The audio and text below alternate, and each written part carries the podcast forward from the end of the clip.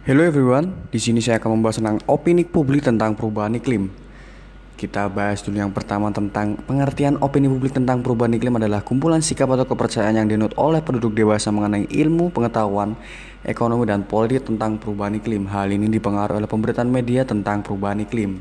Opini publik tentang perubahan iklim bersifat multidimensi, dinamis, dan beragam. Berbagai dimensi termasuk antara lain mencakup keyakinan tentang perubahan iklim antropogenik, persepsi risiko perubahan iklim, kekhawatiran tentang keserisuannya, dan pemikiran tentang apa jika ada yang harus dilakukan untuk mengatasinya. Opini publik bersifat dinamis, berubah dari waktu ke waktu karena faktor pribadi, sosial, politik, ekonomi, dan lingkungan.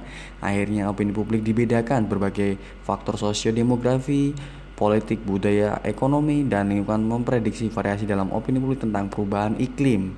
Ya, di sini saya akan membahas tentang opini itu sendiri, tapi dengan menyesal saya harus mengakhiri podcast ini. Mohon maaf, terima kasih. Sekian.